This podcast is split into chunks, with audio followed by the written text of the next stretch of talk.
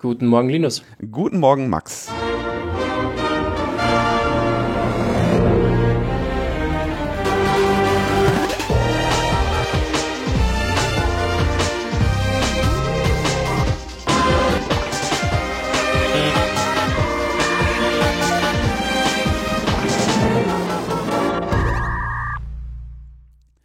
Logbuch Netzpolitik hier wieder mit einer kleinen Spezialfolge. Ähm, Tim sitzt irgendwo in der Pampa. Wir haben den 22. Juli und die 354. Folge. Und heute spreche ich mit Max Schrems über seinen erneuten Erfolg vor internationalen Gerichten in, im internationalen Datenrecht im Kampf ja, gegen was eigentlich genau? Die Presseberichterstattung ist irgendwie zwischen die rechtliche Grundlage des Datenverkehrs, des internationalen Datenverkehrs ist nun weg und das Internet äh, wird ausgeschaltet. Das haben sie bisher so ungefähr bei jedem von den, der von Max und seinem Team erstrittenen Urteile gesagt. Und was das genau bedeutet, wollen wir hier mal erörtern. Max, du hast, glaube ich, wann war das denn? Du hast vor fünf, sechs Jahren angefangen bei, mit dem Erklagen deiner Daten von Facebook. Ne? Das war so ein bisschen dein, dein Aufschlag in dieser Auseinandersetzung, oder? Naja, der erste Ding war eher ein Gaunern. Also wir haben denen gesagt, ich habe mein Auskunftsrecht, ich hätte gerne meine Daten und die waren damals ein bisschen doof genug, unter Anführungszeichen auch wirklich sich ans Gesetz zu halten ähm, und haben ja damals halt die ganzen Daten geschickt, die sie eigentlich gar nicht mehr haben sollten. Also Dinge, die halt einfach nur geflaggt waren als gelöscht, wo es offiziell geheißen hat, die sind natürlich gelöscht, aber in Wirklichkeit waren sie halt nur geflaggt und waren weiter auf den Servern drauf, solche Dinge. Ja, und dann ist irgendwie ähm, Snowden irgendwie dahergekommen und wir hatten ganz viel Aufregung und NSA und Böse und überhaupt und Demos und Schlag mich tot. Ähm, aber irgendwie war allen, glaube ich, ein bisschen klar, dass die USA sich jetzt wahrscheinlich von Merkels Presseaussendungen oder Statements nicht wahnsinnig beeinflussen lassen werden. Und mich hat damals ein Journalist äh, oder eine Journalistin angerufen und gesagt, naja, wie ist denn das eigentlich aus europäischer Sicht? Darf Facebook Irland da überhaupt die Daten hinschicken, wenn wir wissen, dass das am Ende alles bei der NSA landen? Und ich meine, normalerweise sind die meisten Journalisten fragen doch ein bisschen repetitiv und du denkst da ja eh. Und, aber in dem war ich so, hm, das ist eine wirklich gute Frage. Ich rufe sie in fünf Minuten zurück, ähm, weil eben nach europäischem Recht diese, dieser Datentransfers nur dann erlaubt sind, wenn ähm, ich sicherstellen kann, dass im Ausland die Daten auch ordentlich geschützt werden. Und ähm, das war eigentlich dann so ein Hook, um diese ganze Snowden-Debatte irgendwie vor die Gerichte zu bekommen und auch irgendwo einen Druckpunkt zu haben, weil die US-Industrie halt stark darauf ähm, aus, also davon abhängig ist, dass die halt die Daten hin und her schippern können. Ähm, wenn jetzt die Industrie sagt, oh, wir haben ein Problem, weil die Europäer uns jetzt auf einmal erklären, wir dürfen die Daten da nicht hin und her schicken, ähm, dann hat man vielleicht durchaus auch ein wirtschaftliches Interesse da, bei diesen Massenüberwachungsthemen mal ein bisschen reinzugrätschen. Ähm, und das ist ein bisschen so die, die ganze Idee von dem Projekt ist, dass man praktisch die Wirtschaft auch mit ins Boot reinholt, ein bisschen gezwungenerweise, um ähm, vielleicht auch ein bisschen Gehör in den USA zu haben, weil derzeit ist halt der Status dort, es gibt Grundrechte, aber nur für Amerikaner und wenn du halt kein Amerikaner bist, dann bist du rechtelos.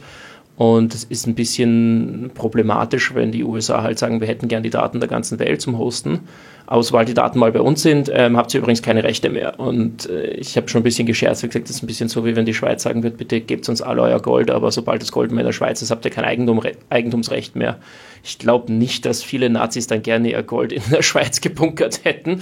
Und, ähm, und ich glaube, da ist es eine legitime Argumentation zu sagen, gut, wenn ihr der Cloud-Provider der Welt sein wollt und ihr glaubt, es ist als Volkswirtschaft ein großes Thema bei euch, dann müsst ihr eure Kunden auch irgendwie halbwegs normal behandeln. Ne?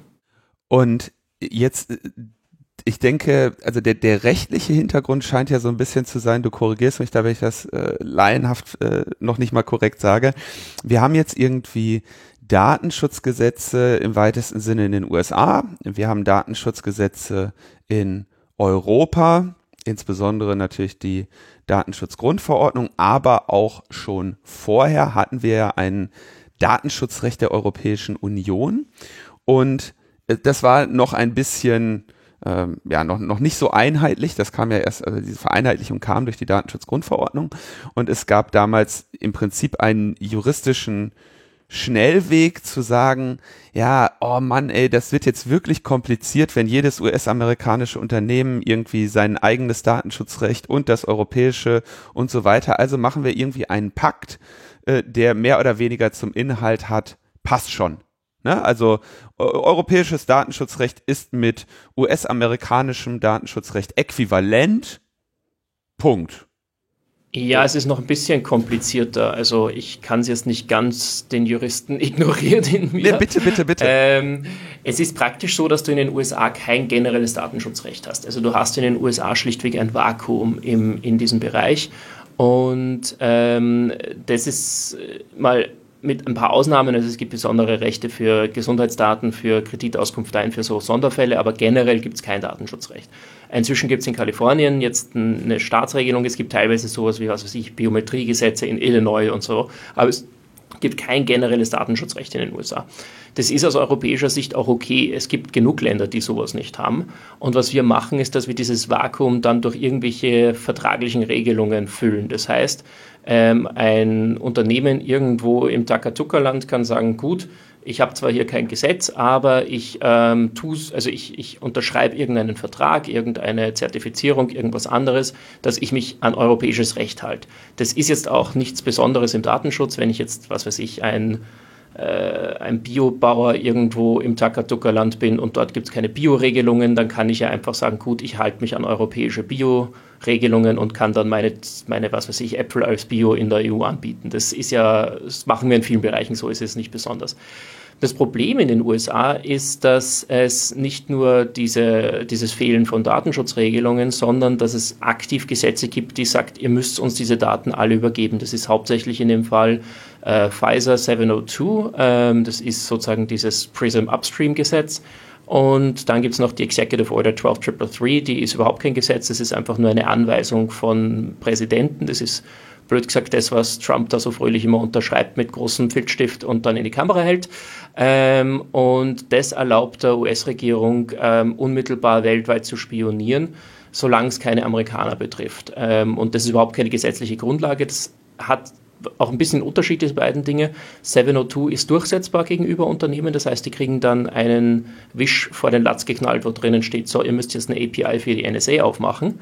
Ähm, 12333 ist nicht durchsetzbar, das ist sozusagen nur eine interne Dienstanweisung, dass alle dürfen ähm, und kann aber gegenüber einem Unternehmen nicht direkt durchgesetzt werden. De facto haben aber viele Unternehmen einfach freiwillig mit der NSA da zusammengearbeitet. Also es hat ja diesen ähm, Überwachungsraum da in San Francisco bei AT&T gegeben, solche Dinge. Das dürfte teilweise einfach freiwillig in Kooperation passiert sein, ähm, ohne dass es da eigentlich eine gesetzliche Grundlage gegeben hat. So, und ähm, das Problem ist jetzt, dass wenn meine Daten da in die USA marschieren, können diese Unternehmen alles Mögliche Lustige unterschrieben haben, ob es jetzt Safe Harbor, Privacy Shield oder Standardvertragsklauseln sind, das sind alles irgendwelche zivilrechtlichen Selbstbescheinigungen, dass man sich brav an irgendwas hält. Aber wenn halt mal dort ein Gesetz ist, wo steht, du musst das jetzt genau andersrum machen, dann ist dieser Vertrag wirklich nur Konfetti wert. Und das ist im Prinzip das Problem, was wir mit, mit Datenübermittlungen in solche Länder haben und was die EU-Kommission und auch die Industrie einfach nicht wahrhaben will, dass ich da also es ist, da muss man nicht just können, das ist praktisch wie wenn zwei Züge kollidieren. Das eine ist amerikanisches Recht, das sagt Überwachung, das andere ist europäisches Recht, was sagt bitte ähm, Datenschutz. Da habe ich einfach sozusagen zu viel Gesetz und das eine sagt Hü und das andere sagt Hot.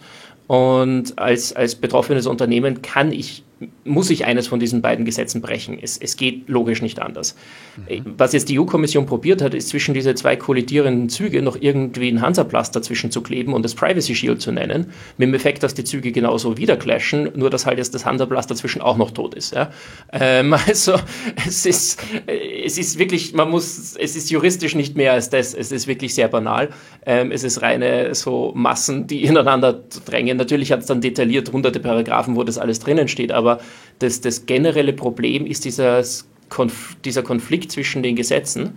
Und ähm, den kann ich auch nicht durch ein Abkommen lösen, wenn ich die Gesetze nicht ändere. Deswegen war es für uns auch sehr wichtig, jetzt wirklich zu hämmern, zu sagen, Leute, ihr werdet dieses Problem nicht lösen, wenn die Amis ihre Gesetze so behalten, wie sie sind.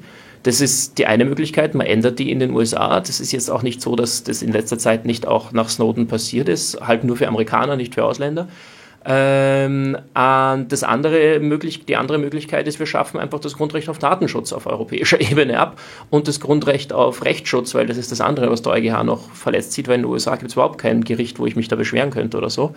Ähm, und das ist auch sehr unwahrscheinlich, dass wir das machen. Und ich glaube, jetzt, wo das das zweite Mal der EuGH ihnen ausgerichtet hat, ist meine Hoffnung ein bisschen gestiegen, dass äh, diese unter Anführungszeichen traurige Wahrheit auch irgendwo anerkannt wird. Ähm, und das ist eigentlich das, was jetzt mich persönlich an dem Fall noch am meisten interessiert, ist, wie da das Europäische Höchstgericht so vereinfacht gesagt ein bisschen zu Tode ignoriert wird. Ne?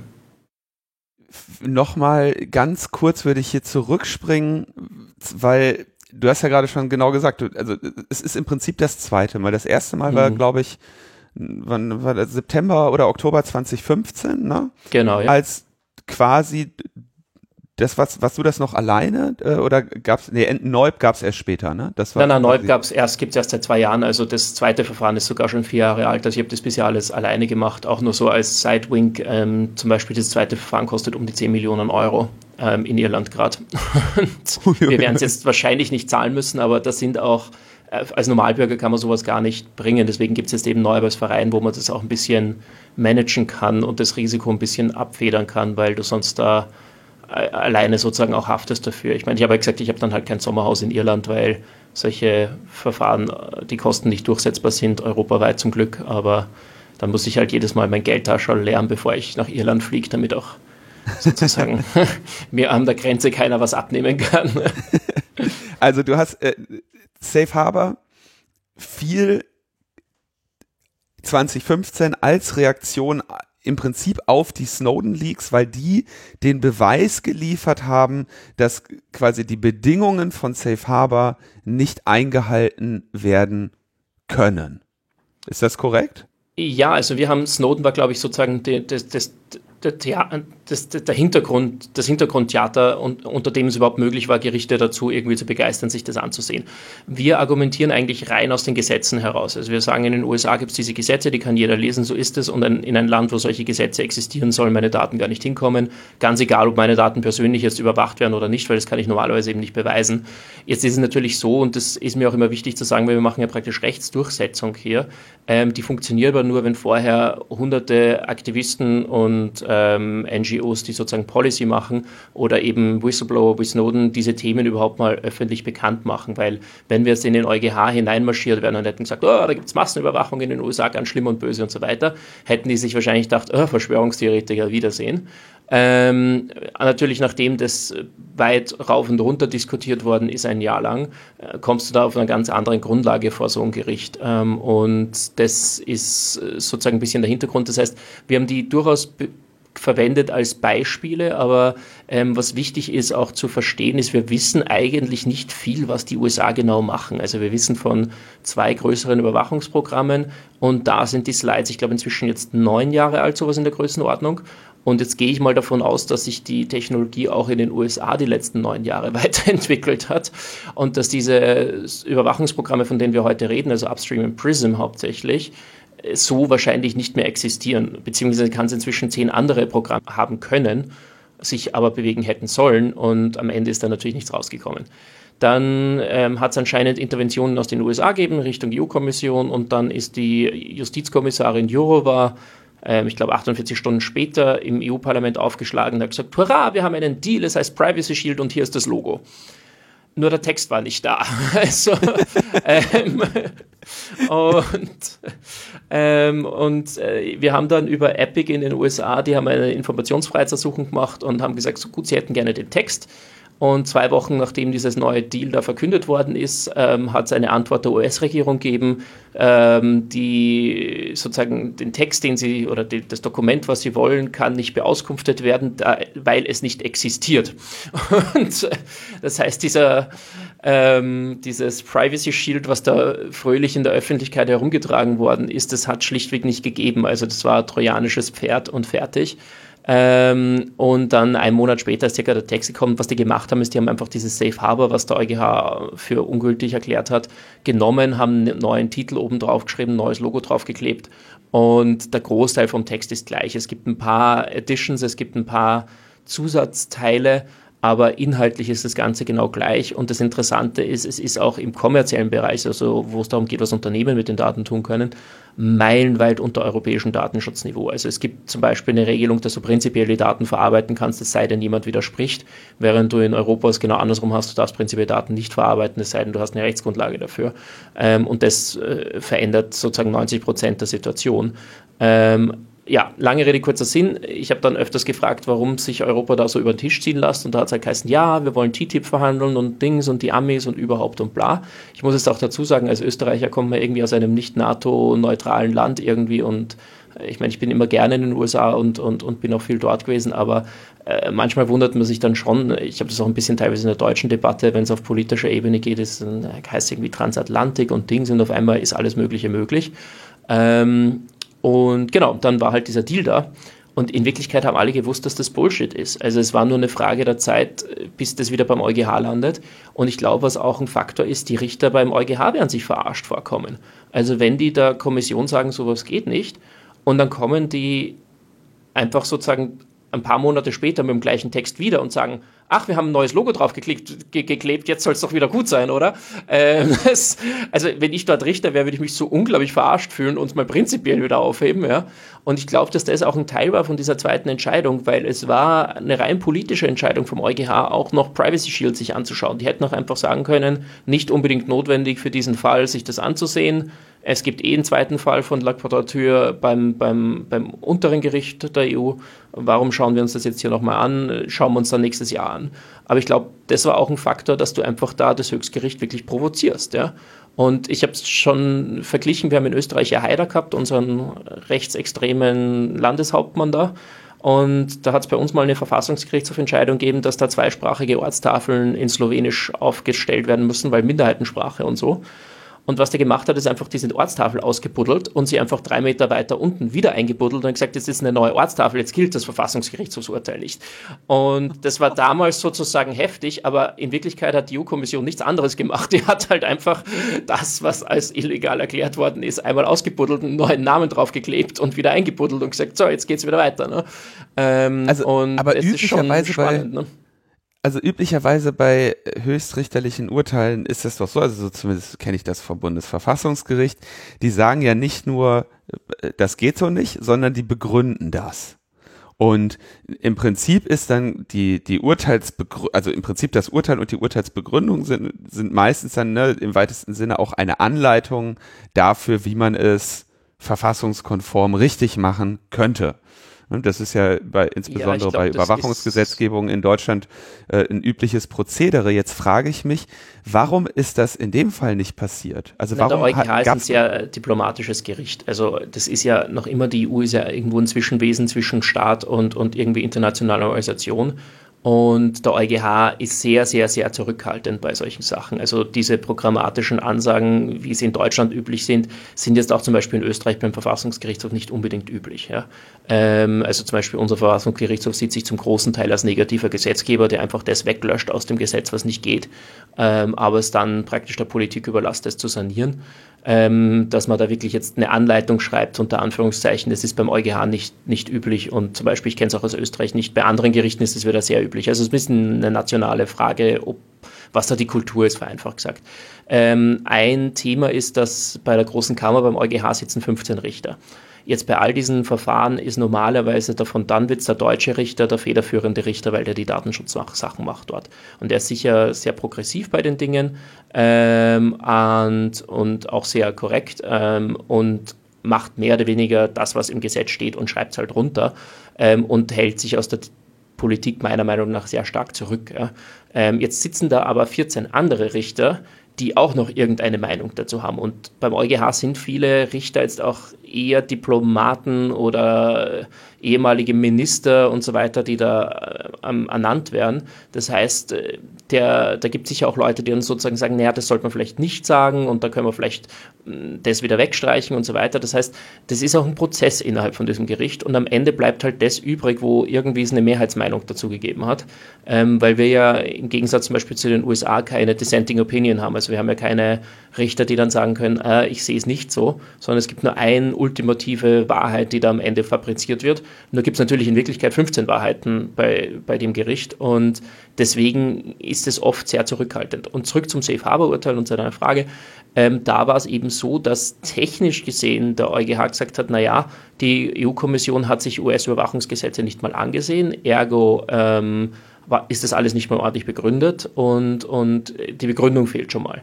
Und das war was, wo sich alle einigen haben können. Jetzt hat es alle möglichen anderen Punkte gegeben, wo sie gesagt haben, ja, die Massenüberwachung, das ist eine Verletzung der, der, der, des Kernbereichs unserer, unserer Grundrechte, was das erste Mal ist, dass so eine Kernbereichsverletzung, das ist im europäischen Recht so der, der, der, der ganz große Boogeyman des, des, der Grundrechtsverletzung.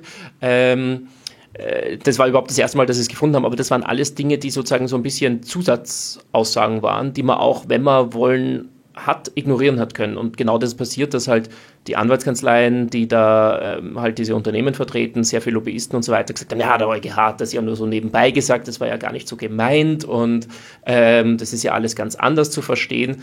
Und das war auch das, was dann die USA und die EU-Kommission sozusagen vor sich herumgetragen hat und was dazu geführt hat, dass diese Guidelines, die durchaus da waren, ähm, halt auch zum gewissen Grad einfach wieder ignoriert worden sind. Ja.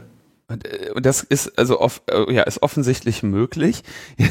Jetzt musst du mal erklären, jetzt hast du, jetzt wird dir dieses Privacy Shield Logo vorgelegt.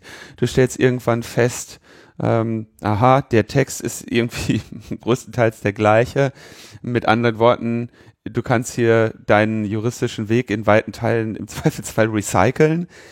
Aber wie geht dieser Weg denn? Wie bist du denn, äh, wie schaffst du das Thema denn überhaupt bis an den, an den EuGH zu bringen? Das ist ja nicht so ein einfaches Firmengeflecht, was Facebook da hat. Gut, Teile davon kanntest du schon. Du hast dich aber eigentlich auch äh, primär angelegt, wenn ich das richtig verstanden habe, mit der irischen Datenschutzbehörde. Ja. Erklär doch mal bitte grob oder gerne auch genau, wie dieser juristische Weg dann geht. Ne, der einfache juristische Weg, wenn wir wirklich Privacy Shield killen hätten wollen als Hauptziel, dann wäre ich einfach in Wien zu meinem lokalen Gericht gegangen und hätte gesagt, ich suche mir irgendeinen Datentransfer unter Privacy Shield aus, behaupte, Privacy Shield ist, ist unzulässig. Damit muss das Wiener Gericht dann das dem EuGH direkt vorlegen und sagen, ist das jetzt gültig oder nicht, weil sonst kann ich in Österreich da nicht entscheiden. Das wäre eine relativ schnelle Nummer gewesen und relativ günstig gewesen. So, ich habe jetzt beschlossen, es bringt eigentlich überhaupt nichts zum EuGH EuGH gehen, um wieder Privacy Shield zu killen, weil wir wissen ja schon, dass das so nicht geht. Also ich meine, wir haben das ja schon gehört unter Safe Harbor. Es ist auch, glaube ich, das Urteil von letzter Woche einfach nur zum großen Teil eine Wiederholung von dem, was wir schon unter Safe Harbor gehört haben. Es ist jetzt wirklich nicht viele neue Erkenntnis drinnen. Ähm, und deswegen habe ich damals beschlossen, mich interessiert es überhaupt nicht und es ist sinnvoller, sich um Cookies, Data Broker und die Schufa zu kümmern, ähm, weil sozusagen man hat ja auch irgendwie nur ein Leben. Ähm, das war damals so meine Meinung. Das Problem war dann, dass die irische Behörde mich und Facebook verklagt hat. Was besonders skurril ist, das ist eigentlich weder in Irland noch bei uns möglich, dass dich dann eine Behörde klagt. Also du machst eine Beschwerde bei einer Datenschutzbehörde, das sollte gratis sein und auf einmal bist du dann sozusagen Beklagter. Das ist recht faszinierend. ähm, der Datenschutz verstößt gegen dich. Ja, also es ist, ich, ich, nicht mal meine irischen Anwälte verstehen das und das heißt viel, weil in Irland ist sehr viel möglich. Also das, mein Großvater hat anscheinend oft gesagt, ich habe schon Karussellpferde kotzen gesehen, also in, in Irland speiben die den ganzen Tag, ja. Ähm, aber sei es drum. Ähm, die, die Geschichte ist dann so gewesen, dass wir praktisch auf einmal auf der Verteidigerbank gesessen sind und ähm, dann kannst du halt nicht sagen, ich mache da nicht mit, weil dann bist du praktisch de facto Partei und, und Beklagter. Wir sind ja Aber normalerweise, was haben die dich denn verklagt? Ja, das also, ist das äh, Geilste. Normalerweise musst du jemanden verklagen auf irgendwas, was er auch leisten kann. Also ich kann jemanden klagen, dass er mal Geld zahlt, dass er irgendwas tut, dass er was weiß ich, ja. Aber die ganze Klage ist gelaufen auf Vorlage dieser Standardvertragsklauseln an den EuGH. Das Ganze ist einfach nur Bullshit gewesen. Die irische Behörde wollte einfach nicht entscheiden und ein Teil vom europäischen Moment, das verstehe ich nicht. Also warte, was? Also diese, wir kommen mit Safe Harbor zurück Und das Gericht in Irland sagt, so, jetzt ist ja Safe Harbor tot, jetzt kann das kein Problem mehr sein. Liebe Behörde, mach doch jetzt mal einfach deine Arbeit. Ne? So, jetzt kommt die irische Behörde herum und sagt, na ja, schön, dass Safe Harbor tot ist, aber was wir euch seit drei Jahren nicht gesagt hab, haben, obwohl wir ein E-Mail von Facebook dazu bekommen haben, ist, dass die eigentlich gar nicht Private, äh, Safe Harbor genutzt haben, sondern Standardvertragsklauseln. Das ist ein anderes Tool, um Daten in die USA zu, zu transferieren. Das heißt, diese irische Behörde hat uns praktisch zum EuGH laufen lassen auf der falschen Rechtsgrundlage und uns casually verschwiegen, dass wir da eigentlich gerade am falschen Dampfer sind. Ähm, und erst als wir gewonnen haben, gesagt, oh, übrigens, ähm, ihr habt ja jetzt gerade die ganze Zeit zur falschen Rechtsgrundlage geklagt. Mir war es ja wurscht, weil für uns ist ja relativ egal, was jetzt Facebook genau macht, sondern es geht ja hauptsächlich darum, ob diese Datentransfers so legal sind oder nicht. Und da war es perfekt, dass wir das unter Safe Harbor vorgebracht haben. Also unser Schaden war überschaubar. Nur wenn du jetzt dein Recht auch wirklich mal durchsetzen willst und die Behörde dich halt nicht mal die Akten gibt, die sie hat, obwohl du sie verlangst, ähm, also in, in Österreich wäre das alles Amtsmissbrauch, ja, um es mal irgendwie in, in, in, in, Relation zu setzen. Ja. Ähm, das wäre bei uns durchaus eine kriminell problematische Sache. In Irland gibt es zum Glück keinen Amtsmissbrauch, also da kann man machen, was man will. Ähm, und ähnlich, ähnlich wie die Polizeigewalt in Deutschland? Ja, also die, die haben wir auch nicht. auch, ja, machen, aber nee, nee, gibt's nicht. gibt's nicht, deswegen kannst du machen, was du willst. Aber so ist es, genau. ähm, und äh, das ist eben das Problem gewesen, dass wir dann unter diesen Standardvertragsklauseln da waren dann steht in diesen Standardvertragsklauseln drinnen, dass im Fall, dass es da eben ausländisches Recht gibt, was problematisch ist, die Behörde den Datenfluss stoppen kann. Das haben wir auch beantragt und die irische Behörde hat gesagt, na, da kennt sie sich jetzt gar nicht aus. Das ist so verwirrend. Sie muss jetzt unbedingt vorlegen, das dem EuGH und hat irgendwie sich aus dem Arsch gezogen, dass diese Standardvertragsklauseln irgendwie ungültig sein sollen. Was wirklich niemand so gesehen hat. Also ich und Facebook und alle sind da gesessen und gesagt, was soll daran ungültig sein? Und wenn ich und Facebook und schon mal einer Meinung sind, dann ist das doch irgendwie rot im Kalender zu markieren, ja. und, ähm, und äh, naja, auf jeden Fall, die Behörde hat das weiter aufrechterhalten, weil eben eine Gültigkeitsfrage von europäischem Recht nur vom EuGH geklärt werden darf. Das heißt, es kann nicht irgendein Bezirksgericht sagen, dieses Europarecht ist ungültig, ähm, und das war sozusagen ihr Mythos, den sie aufrechterhalten haben, zu sagen, warum das unbedingt zum EuGH gehen muss.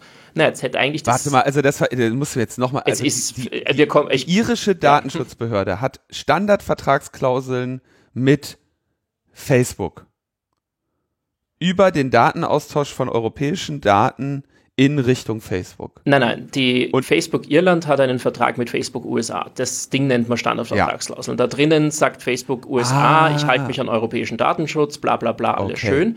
Diese Standardvertragsklauseln kann man runterladen auf der Webseite von der EU-Kommission, einmal unterschreiben und in die Schublade legen.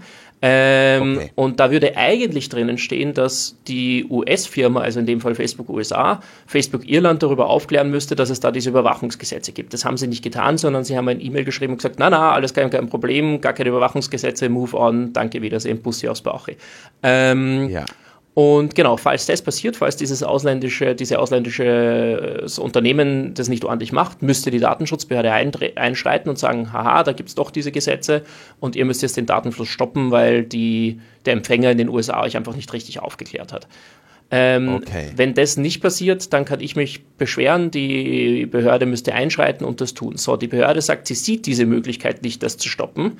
Die steht wortwörtlich so da. Sie haben einfach nur gesagt, äh, Augen zu ist nicht da. Es gibt wirklich keine logische Begründung, die sie jemals vorgebracht haben. Ähm, und deswegen gibt es hier keine Lösung für das Problem und deswegen ist das ganze, dieser ganze Transfermechanismus vollkommen gaga und deswegen muss der EuGH diesen Transfermechanismus aufheben. Das heißt, de facto war es so self-inflicted harm. Also die haben gesagt, naja, wir sehen keine Lösung hier und weil wir keine Lösung sehen, müssen wir leider den EuGH fragen, dieses ganze Rechtsinstrument aufzuheben. Äh, also es ist äh, leider wirklich 20 verschiedene Layers von Argumenten, die da jetzt gegeneinander herumgeflogen sind. Ja.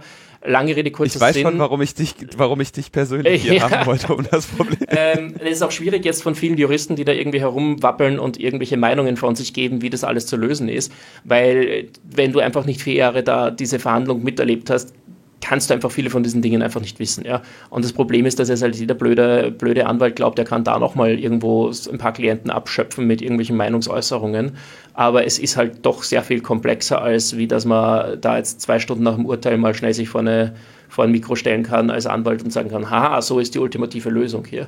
Ähm, das ist halt so unser Kampf jetzt die letzten Tage, dass wir probieren, das ein bisschen wieder einzu fangen. Naja, und auf jeden Fall, das, äh, diese ganze Vorlageidee zum EuGH hätte eigentlich vom irischen Gericht gestoppt werden müssen. Das zuständige Gericht in Irland hätte sagen müssen, Bullshit, äh, das ist, steht ausdrücklich hier und, und warum belästigt ihr da den EuGH ein zweites Mal? Ähm, und da hat, aber diese, diese Klage ging jetzt von, von der Datenschutzbehörde Irland gegen? Gegen Facebook und mich. Also es ist DPC versus Facebook und Schrems. Die wollten mich beim EuGH sogar neben Facebook setzen, weil wir ja gemeinsam verklagt sind und doch Freunde sind. Ich war so, nö, ich hätte gern einen eigenen Tisch. und, und, äh, ich habe dann von Aber der warum, irischen Behörde noch einen du? Sessel weggefladert und, äh, und der Saaldienerin gesagt, ich sitze sicher nicht neben Facebook, wir sind nicht gemeinsam hier. Ähm, und, aber ich habe den Deutschen was gegeben ihr, und habe mein Handtuch hingelegt. Ne? Sehr gut, sehr gut. Was, was war jetzt die konkrete Forderung? Die, es gibt keine konkrete Forderung. Das ist eben das Spannende. Du kannst normalerweise als Beklagter, ich meine, das ist jetzt sehr 0815 Juristerei, ja, aber du kannst ja jemanden nur klagen auf was, was er auch leisten kann. Und ich kann ja nicht leisten eine Vorlage zum EuGH. Das kann nur das Gericht dort leisten. Sie haben gesagt, wir sind Natural Defendants und äh, wir sind halt gerade da gewesen und, und das war gerade günstig und irgendjemanden müssen sie verklagen. Das ist so die Argumentation. Um halt vor ein Gericht zu kommen. äh, äh probier es nicht zu verstehen. Also es ist, wie gesagt, nicht mal meine irischen Juristen verstehen, wie wir dazu gekommen sind und wie das möglich war. Äh, es ist einfach nur, äh, einfach nur schweigen, ignorieren, vergessen. okay, und jetzt, und, und, und das war das Verfahren, was jetzt vom EuGH dazu geführt hat, dass am Ende das Privacy Shield gefallen ist. Genau, und das war noch lustiger. Aber also wie stelle ich mir denn die Situation im Gerichtssaal vor, wenn, wenn Facebook und du quasi auf einer Seite sind? Ja, es waren ja, ja. insgesamt 20 Anwälte dort mit Amicus, sind, da sind dann irgendwelche inter interessierten Parteien wie die US-Regierung auch noch da gesessen. Also wir haben, ich probiere jetzt nicht ein irisches Verfahren zu erklären, aber es sitzen da praktisch 20 Juristen da, hören einem beim Vorlesen zu und das für sechs Wochen. Also es ist sehr, sehr, sehr mühsam. Ähm, Facebook hat circa, also wir haben insgesamt 45.000 Seiten Akten da vorgebracht bekommen, weil Facebook einfach sich gedacht hat, sie, sie spammen da alle voll. Ähm, wir haben zum Glück Unterstützung von der ACLU gehabt, also von der amerikanischen, der Bürgerrechtsorganisation dort mit einer Expertin, die praktisch das Überwachungsgesetz der USA für uns erklärt haben, hat. Und das hat auch sehr gut funktioniert, weil Facebooks Experte einfach äh, nur, also der, der hat einen Bericht mit 300 Seiten abgeben, wo fast jede Fußnote einfach falsch ist. Also wo schlichtweg das nicht dort steht, was da befußnotet ist. Also es war so richtig heftig. Ähm, der ist übrigens Uniprof in, in Texas und, und ist auch noch immer auf Twitter fröhlich unterwegs und verbreitet seinen Blödsinn. Ähm, genau. Wer ist das? Äh, Peter Swire heißt der. Und ähm, das sind Dinge, da hat es eine Fußnote gegeben, da ist drinnen gestanden, die Europäische Grundrechteagentur hat festgestellt, dass es in den USA keine Massenüberwachung gibt. Äh, jetzt kenne ich den Typen, der das dort schreibt, der hat das sicher nicht geschrieben, da brauche ich gar nicht die Fußnote anschauen. Ich habe es mir dann natürlich angeschaut und natürlich steht auf der Seite überhaupt nichts davon. Ja. Also es, auf dem Niveau war da irgendwie das Vorbringen von Facebook. Ähm, das war auch qualitativ einfach schlecht. Also da äh, fragst du dich, die haben da 100 Anwälte und, und, und irgendwie Anwaltskanzleien und investieren da wahrscheinlich Millionen Euro in so einen Fall und die kriegen nicht mal ihre Fußnoten richtig hin. Also das ist... Ähm, teilweise peinlich. Ja, also ja, für uns günstig, weil wir haben unsere Hausaufgaben ordentlich gemacht. Ähm, und das Lustige war, dieses ganze Verfahren, das wollte ich eigentlich sagen, ist ähm, um diese Standardvertragsklauseln gegangen. Und dann hat im letzten Closing Statement der Anwalt von Facebook auf einmal gesagt, naja, ähm, wir reden jetzt diese, über diese Standardvertragsklausel, also über ein Tool, um Daten in die USA zu übertragen und diskutieren, ob da eben Überwachungsgesetze okay oder nicht okay sind. Aber im Privacy Shield hat doch die EU-Kommission festgestellt, dass diese ganzen Überwachungsgesetze okay sind. Also können die ja schlecht einmal unter einem Tool gut sein und unter einem anderen Tool schlecht sein. Und er beruft sich jetzt auf einmal aufs Privacy Shield, nicht inhaltlich, dass sie es nutzen würden, sondern die, die, die, äh, das Assessment, was die EU-Kommission drinnen gemacht hat, auf das beruft er sich jetzt. Und das war juristisch eine intelligente. Und hinten im Raum hörst du ein lautes Doe! Genau. also diese irischen Anwälte machen oft einfach irgendwas, was man ihnen nicht sagt. Das ist mir mitunter auch schon passiert, ähm, weil die einfach der Meinung sind, also du redest ja als Partei mit deinem Solicitor, der Solicitor mit dem Barrister und der Barrister mit dem Gericht. Stille Postprinzip Ole und ähm, da kommt dann oft hinten nicht das aus, was man vorne rein sagt. Ähm, naja, auf jeden Fall haben die dann praktisch, das war so ein Moment, wo praktisch dieser Anwalt gesehen hat, das Zug, der Zug fährt gerade volle Wäsche auf mich zu und irgendwie ist das, die Standardvertragsklauseln schon halbert unterm Zug drunter. Schmeißt man noch schnell mehr Dinge vor den Zug und hat dann halt der Privacy Shield nochmal reingeschmissen. Und wir waren so, ja, ja, das Argument macht total viel Sinn. Also es kann nicht unter den beiden Instrumenten verschieden sein, das ist schon klar. Ähm, aber es kann halt deswegen nicht stimmen, weil einfach dieses ganze Privacy Shield Bullshit ist. Ne? Ähm, und damit ist eigentlich so im letzten Moment Privacy Shield da in dieses Verfahren hineingeflutscht.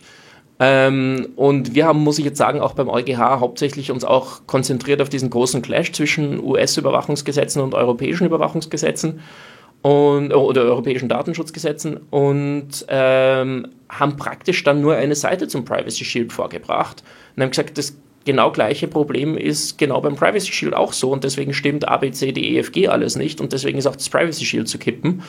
Ähm, aber es war jetzt außer uns hat niemand die, die Ungültigkeit von Privacy Shield argumentiert.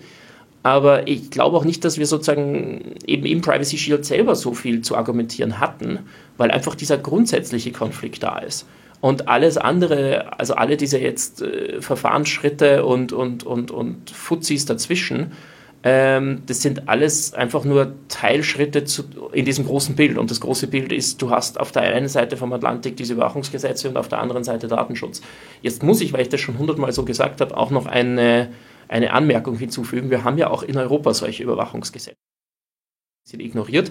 Ähm, wir haben ja auch, was weiß ich, den BND und die französischen Geheimdienste und, und die britischen und so weiter. Und das ist ganz interessant weil ähm, diese nationale Sicherheit von den EU-Verträgen vollkommen ausgeschlossen ist. Das heißt, die Mitgliedstaaten haben in diesem Bereich der EU nie irgendeine Jurisdiktion gegeben. Das ist einer der wenigen Bereiche, die vollkommen von EU-Recht ausgeschlossen sind. Allerdings nur die nationale Sicherheit der Mitgliedstaaten. So, und das ärgert die USA jetzt ganz besonders, weil ähm, die nationale Sicherheit eines Drittstaats, also USA, Nordkorea, China, Russland, wer auch immer, ähm, ist nicht ausgeschlossen davon. Das heißt, der EuGH kann zwar was zur Massenüberwachung in den USA sagen, kann aber nichts zu irgendeiner Überwachung in Frankfurt am Netzwerkknoten dort sagen, weil das ist wiederum von, den also von der nationalen Sicherheit der Mitgliedstaaten umfasst. Und das ist so eine besondere Absurdität. Und ganz lustig wird es Ende des Jahres, weil dann ist die UK endgültig kein Mitgliedstaat mehr, auch nicht mehr sozusagen am Papier oder, oder mit der Grace Period. Und dann fallen zum Beispiel diese ganzen äh, UK-Überwachungsgesetze auch unter diese Jurisdiktion vom EuGH. Ähm, das ist so ein Sidekick, den ich zumindest mal kurz noch erwähnen wollte, weil sonst wir sozusagen immer nur so tun, als ob die Amis das machen würden. Äh, ist ja nicht so, dass teilweise die Überwachungsgesetze in Europa noch weitreichender sind oder ähm, auch teilweise noch obskurer. Okay, jetzt ist also das Privacy Shield eher, also in, in, in eine, also quasi ohne, dass du das vorhattest oder ohne, dass es jetzt ein konkretes Ziel war, ist es, weil. Es war so ein bisschen, wenn wir schon da sind, dann machen wir das doch auch gleich noch. Jetzt sind wir schon so weit gegangen. Das ist dann eigentlich nur noch ein Sidekick, ja. wenn dir das schon so, ähm, so, so großzügig mit in den Korb gelegt wird, äh, dann, dann nimmst du das natürlich mit. Ähm, und wir sind juristisch jetzt wieder in der Situation, in der wir 2015 schon einmal waren? Oder äh, ist es auch zu einfach dargestellt? Ähm, ja, wir sind jetzt so ähnlich in, in einer ähnlichen Situation. Ich glaube, damals war so dieses, wir ignorieren es einfach zu Tode, es wird schon weggehen. Ich glaube, jetzt, wo der EuGH das ein zweites Mal so gesagt hat, sind, also es hat ja 100 Berichte und Dings und, und Papers gegeben, dass der EuGH das ja alles gar nicht so gesagt hat. Und das ist dann so ein bisschen die Mehrheitsmeinung in der Juristerei geworden, dass das ja alles gar nicht so gemeint war. Ähm, und ich glaube, dem Punkt da ähm, ist es jetzt so, dass wir jetzt nach diesem zweiten Urteil äh, das schlecht so weiter argumentieren können, dass das nicht so gemeint war und dementsprechend äh, gehe ich davon aus, dass das jetzt doch deutlich heftigere Schockwellen ausgelöst hat. Also ich habe jetzt den letzten Tagen mit ein paar so Industrievertretern geskypt und, und, und irgendwie mal kurz erzählt, was jetzt da so drinnen steht und was man jetzt machen kann. Und da war die Reaktion doch deutlich müder und gedämpfter als zuvor. Viel mehr kannst du aber jetzt an, zu, zu, diesem Zeitpunkt auch noch nicht sagen? Oder was wären im Prinzip deine Forderungen? Ne? Also du, du zeigst ja ein, eine Inkompatibilität auf. Du sagst ja auch sehr klar, äh, ne, das, das kann man im Prinzip anhand von Papier abklären und anhand von Gesetzen diese, diese Inkompatibilitäten aufzeigen. Ähm, was muss sich ändern, damit wir weiter äh, Instagram influenzen können? Und wie lösen wir es auf? Ich glaube, man kann sagen, der Auslöser liegt halt in diesen Überwachungsgesetzen in den USA. Die Reaktion liegt jetzt beim EuGH beziehungsweise halt beim europäischen Recht zu einem gewissen Grad. Und dieses Reizreaktionsmuster kannst du eigentlich nicht wirklich aufbrechen. Also das, das ist eigentlich das, warum ich auch den Fall nicht besonders gern mag, ist, weil wir eigentlich nur das Problem aufzeigen können und keine Lösung haben. Normalerweise probieren wir dann doch irgendwie eine Lösung auch bereitzustellen. Ähm, und äh, das ist halt jetzt so ein bisschen die Situation. Das heißt, es gibt einerseits die Möglichkeit, dass wir in den USA diese Gesetze ändern. Das ist jetzt im November mit äh, Trump vielleicht abgewählt, vielleicht auch ein bisschen einfacher und mit der Industrie, die ein großes Interesse hat, das so zu machen. Ähm, andererseits ähm, gibt es halt die Überlegung, das technisch zu einem gewissen Grad zu lösen. Das heißt, bei Datentransfers, die in die USA unbedingt gehen müssen, dass man zumindest während des Transfers das alles ordentlich verschlüsselt. Das sollte eigentlich eh State of the Art sein, ist halt noch immer nicht immer so. Ähm, und die andere Frage ist dann sozusagen, ob wir einfach zu einem gewissen Grad mit Datenlokalisierung wieder antworten müssen, wo ich absolut kein Fan bin davon, aber es ist ein bisschen die Konsequenz. Und dann müsste man eben äh, Systeme so aufbauen, dass die Daten, die nicht ins, in die USA gehen müssen, in Europa bleiben. Und andere Daten, die sozusagen unbedingt in die USA müssen, die kann ich auch weiter schicken. Da gibt es diese Ausnahmebestimmungen im Artikel 49 äh, von der DSGVO. Ähm, und da müsste ich praktisch jetzt bei Facebook-Hausnummer das einmal in zwei Facebooks trennen und dann die Verbindungen, die absolut notwendig sind, wiederherstellen. Ähm, dann habe ich so eine Art föderiertes System. Ne? Und ähm, dann kann ich sagen, gut, meine Message an einen amerikanischen Freund, die wird rübergeschickt zum, zum US-Facebook und die Message zu meinem, was weiß ich, äh, deutschen Freund bleibt in Europa und die zu meinem südamerikanischen Freund muss eigentlich auch nicht durch die USA durchmarschieren. Ne? Mehrere, ähm, aber mehrere das ist jetzt nicht banal. Ne? Banner, dass du jetzt, stimmen Sie zu, möchten Sie diese Nachricht in den US-amerikanischen Ja, das geht eigentlich gar nicht so leicht. Ne? Das ähm, würde, also, also wäre ja ein Riesenproblem. Ne? Also es ja, selbst die Cookie-Banners sind sozusagen, also ich meine, die Cookie-Banners, wenn irgendjemand sich ärgert über Cookie-Banners, ich sage ich sag immer dazu, es ist nicht die DSGVO, die die ausgelöst hat, es ist, wenn man es richtig macht, dürfte solche Cookie-Banners überhaupt nicht geben, aber das ist eine Frage von Durchsetzung. Ähm, bei der Frage Datentransfers in die USA brauche ich eine explizite und informierte Zustimmung und das ist de facto nicht ganz möglich weil diese Unternehmen auf der einen Seite sagen müssen, na na, wir machen ja keine Massenüberwachung nach amerikanischem Recht, die müssen das ja verschweigen und, und das ist ja geheim. Gleichzeitig müssen sie uns nach europäischem Recht informieren drüber, ähm, sonst gilt meine Zustimmung nicht. Und damit widerspreche ich wieder einen von diesen beiden Gesetzen. Also die Zustimmung ist gar nicht so banal, weil ich kann ja auf der einen Seite nicht sagen, ja, ja, ich gebe alles der NSA, wenn ich dann auf der anderen Seite in den USA wieder gegen das Gesetz verstoße, während wenn ich sage, ich schicke es nur in die USA, ohne zu sagen, dass die Sachen auch bei der NSA landen, ähm, habe ich die Leute nicht ordentlich informiert drüber. Ne? Ähm, also dann habe ich sie ähm, über den springenden Punkt dieser ganzen Problematik ja nicht informiert. Also sowas wie ein, eine Klicklösung ist, glaube ich, nicht unbedingt was, was realistisch ist. Ähm, und ich glaube, deswegen haben wir jetzt auch gerade so Schweigen im Wald äh, auf der Industrieseite, weil das alles jetzt wirklich äh, der EuGH in Wirklichkeit zwei Instrumente weggeschossen hat. Ne? Und jetzt ist nicht mehr viel da. Jetzt gibt es, das Ganze muss ja, glaube ich, auch noch, du hast das gerade schon angefangen, in die Metaperspektive zumindest eingeordnet werden, dass wir ja an anderer Stelle uns darüber austauschen, darüber diskutieren, darüber gesellschaftlich sprechen, quasi diesen Austausch der Geheimdienste untereinander. Ne? Wir haben also hier, während wir an, während du an der einen Seite ne, dich hier mit dieser, mit der Datenschutzgesetzgebung und den Überwachungsgesetzen in den USA auseinandersetzt, diskutieren wir freimütig an anderen Stellen diesen Ringtausch, in dem ja den die Länder oder die Geheimdienste der, der, der Staaten nutzen, um im Prinzip ihre eigenen Überwachungsrestriktionen zu umgehen. Ja, quasi zu sagen, okay, wir dürfen zwar keine Deutschen überwachen, aber wir können uns, können uns darauf verlassen, dass unsere US-amerikanischen großen Brüder uns schon Bescheid geben, weil die dürfen die ja wiederum überwachen und dafür überwachen wir Leute, die die nicht überwachen dürfen oder äh, nutzen, greifen auf Daten zu, die die nicht haben, helfen ihnen in Bad Aibling.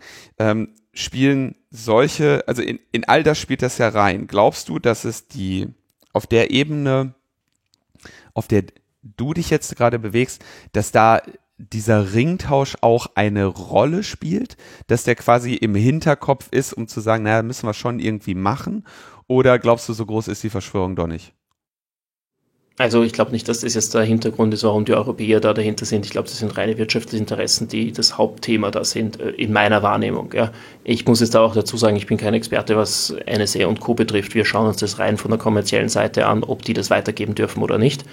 Ähm, ich glaube sozusagen, was ich zuerst gesagt habe, ist diese Sache, dass wir weltweit ein, oder zumindest innerhalb der westlichen Länder, ein, einen allgemeinen Grundsatz haben, wie weit diese Überwachung gehen darf wird ja zum gewissen Grad die Probleme dieses Ringtauschs auch wieder erledigen. Ja. Also wenn ich jetzt sage, gut, wir haben allgemein, wurscht, ob es jetzt der BND ist, ob es die drei doofen Polizisten in Österreich bei unserem unter Anführungszeichen Geheimdienst äh, sind oder ob es jetzt die NSA ist, wissen wir, dass es gewisse Baselines gibt, die nicht überschritten werden. Und ähm, wenn da die Grenze liegt, also wenn schon beim Intake die Grenze liegt, dann ist es nachher wieder egaler, ob das im Kreis herumgetauscht wird. Ja. Ähm, und ich glaube, das wäre eben, ich meine, es ist auch andererseits sozusagen durchaus verständlich, dass man sagt, wenn jetzt, was weiß ich, wir in Österreich irgendeine Erkenntnis haben zu irgendeinem äh, Terroristen in, in Deutschland, macht es ja durchaus Sinn, mal zu sagen, hey, liebe Leute, wir haben da was, das interessiert euch. Ne? Es ist ja nicht äh, an sich keine, keine, keine doofe Idee. Wenn es natürlich dazu führt, dass du praktisch, wie du vorher beschrieben hast, die Rechte von allen am Ende fixt, weil du einfach im Kreis ähm, das jeweils umgehst, ähm, dann haben wir ein Problem. Und ähm, eine Möglichkeit wäre halt, das schon beim Intake äh, zu, zu regulieren oder da ein gewisses Grundsatzlevel zu haben. Und da muss man auch, glaube ich, nochmal herausarbeiten, dass ja diese Geheimdienste traditionell nicht dafür da sind, hinter einzelnen Leuten hinterher zu spionieren, was sie aber seit 9-11 einfach machen. Also ganz viel von dem, was da jetzt unter Geheimdienst läuft, sind Dinge, die traditionell Polizeiarbeit sind. Und ähm, das ist einfach immer mehr verschwommen ineinander. Und ich glaube, da muss man dann auch sagen, gut, dann müssen auch die, die Beschränkungen einfach ähnlicher der klassischen Polizeiarbeit werden. Ähm, weil ich eben nicht sagen kann, ich mache jetzt auf einmal das, was immer schon für die Polizei nicht erlaubt war, auf einmal ohne irgendein Problem, nur weil ich mich Geheimdienst nenne. Das ist ja als Bürger mir relativ wurscht, äh, welches Logo die draufkleben haben, wenn sie am Ende der einzelnen Leuten hinterher spionieren.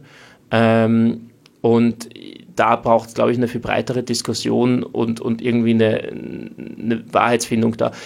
Ich glaube nur, dass es sozusagen durch politische Diskussion auf, auf, auf, auf globaler Ebene nicht funktionieren wird. Also das, da wird es immer irgendjemanden geben, der sagt, er macht nicht mit deswegen war eben dieser Zugang da praktisch die Industrie mit reinzubringen ins Boot, einer, der vielleicht ein bisschen besser funktionieren könnte, zumindest in Teilen, weil es dann einfach Wirtschaftsinteressen gibt, die dahinter stehen. Das ist auch zum Beispiel der Grund, warum wir in Europa irgendwie Datenschutzrecht haben, ist, dass halt die Industrie gesagt hat, ich würde gerne, was weiß ich, aus Deutschland nach Griechenland Daten schicken, aber Griechenland hat keine ordentlichen Regelungen, jetzt kann ich das nicht ordentlich machen ähm, können wir uns nicht einfach einen gemeinsamen Rechtsrahmen geben und dann können wir eben hin und her schicken, so viel wir lustig sind. Ne? Ähm, also das hängt auf der wirtschaftlichen Ebene durchaus miteinander zusammen. Und wenn wir das auch über die EU hinaus ein bisschen verbreiten können, diese Idee, again, ich, weiß, das ist sozusagen jetzt nicht wahrscheinlich, dass das nächstes Jahr passiert oder so, ähm, aber dann könnten wir durchaus was bewegen. Also Kollegen in den USA sind jetzt schon sehr happy bei dem Judgment, weil sie sagen, es ist einer der wenigen Türchen, die sich öffnen, dass man in den USA bei Überwachungsreformen überhaupt irgendwie mal angehört wird. Ne? Okay, also das Thema bleibt spannend. Du hast gerade gesagt, der Fall gefällt dir nicht besonders. Welche Fälle, die du oder die Neub gerade behandelt, gefallen dir besser? Äh, wir schauen gerade praktisch durch die ganze DSGVO durch, angefangen von Auskunftsersuchen, die ordentlich beantwortet werden sollten. Also wir haben mal so Testersuchen gemacht und praktisch nie kriegst du deine Daten so, wie sie die DSGVO vorschreibt, ähm, über Zustimmungsdebatten, also diese Cookie-Banner, die eigentlich gar nicht so sein sollten, wie sie jetzt überall auf der Welt unterwegs sind, sondern ich sollte ja da eigentlich eine Ja-Nein-Option haben und nicht eine Ja- oder Geh fünf Stunden Tauchen-Option. Ne? Ähm, und äh, da gibt's, wir haben ganzes, ganzen Haufen an Projekten derzeit. Wir schauen uns gerade die Google Ad ID an, die Apple Ad ID, ähm, allgemein online ähm, diese ganzen Data Brokers und Co. Also äh, wir haben letzt wirklich, ich müsste jetzt nochmal auf die Webseite schauen, was alles läuft. Ich glaube, wir haben derzeit 30 Verfahren laufen. Ähm, auch eins in Österreich eben zu Facebook, wo es darum geht, was die eben kommerziell mit den Daten machen, äh, mit wem die alle die Daten austauschen etc. Und da glaube ich, ist unsere Hauptrolle, dass gerade die großen Konzerne einfach gesagt haben, gut, die DSGVO sagt, wir dürfen das nicht, aber jetzt streiten wir uns einfach mal zehn Jahre drum, ob das die wirklich sagt. Und diese zehn Jahre machen wir noch fette Gewinne und, ähm, und das ist ein bisschen so der Ansatz, den wir von der Industrie teilweise sehen. Und die normalen Unternehmen, die sich sozusagen jetzt nicht hauptsächlich durch, durch Datenverhökern bereichern, ähm, die probieren ja eben im Großen und Ganzen das da einzuhalten. Und ähm, deswegen kümmern wir uns halt da um die, die wirklich, äh, wir nennen es sozusagen bewussten strukturellen Rechtsbruch betreiben. Ähm, und da grätschen wir gerade rein. Und das sind so Dinge wie, was weiß ich, ich habe vor kurzem mit jemandem von Google gesprochen, wo es geheißen hat, ja, ja, ihr könnt ja eh eure Daten haben, da gibt es ein Download-Tool und da haben wir halt das reingegeben, wo wir glauben, dass es euch interessieren könnte. Und ich gesagt, ja, das ist nicht das, was das Gesetz sagt, das Gesetz sagt alles. und, ähm, ja, das verstehen sie einfach anders und sie glauben, das ist nicht nutzvoll für den Nutzer, wenn sie wirklich sich ans, ganz ans Gesetz halten. So, ne? Also das sind, wir, wir diskutieren die DSGVO mit diesen Konzernen wirklich noch auf dem Niveau. Und da ist, ist sehr, sehr viel Arbeit, die jetzt vereinfacht gesagt im täglichen Business von Leuten, also im täglichen, ähm, was weiß ich, stimmt mein Schufa-Eintrag oder nicht, ähm, durchaus ein, ein, Thema sind, die vielleicht vielen Leuten näher sind als diese jetzt Massenüberwachungsthematiken. Wunderbar, dann wünsche ich euch damit viel Erfolg. Ich danke dir, dass du dir die Zeit genommen hast, dieses dann doch sehr äh, chaotische und wirre Urteil nochmal für uns aufzudröseln. Ähm, ich war an dem Tag, als das gefällt wurde, in einem anderen Presseinterview und wurde dann noch schnell angesprochen. Ja, kannst du noch mal ganz kurz was zu dem, zu dem Schrems 2 Urteil sagen? Und ich habe wirklich gesagt, Leute, das ist so kompliziert. Äh, Max hat mir das schon mal eine Stunde lang erklärt und ich habe es nicht ganz aufdröseln können. ähm, und habe dann mich auf den Satz versteift, den du vorher auch schon sagtest, so, naja, am Ende sind es halt die äh, Überwachungsgesetze der USA, die halt gegen unsere Grundrechte verstoßen haben, müssen die halt fallen und nicht unbedingt unser Privacy Shield, ne? Jo, ich glaube, das ist auch das. Ähm, abschließend vielleicht kurz für Leute, die zuhören. Wir werden es noch die nächsten Tage noch ähm, auf unserer Webseite eben veröffentlichen. Wie kann ich mich zum Beispiel sagen, ich hätte gern, dass meine Daten jetzt eigentlich zurück in Europa gehostet werden bei meinen Diensteanbietern etc. Ähm, falls das Leute interessiert. Ähm, wir sind da jetzt auch so Stück für Stück für Stück am Abarbeiten und probieren sowas auch dann sozusagen praktische Umsetzungsdinge irgendwie da zu verbreitern, ähm, damit man auch was rausholen kann aus dem Ding. Ne?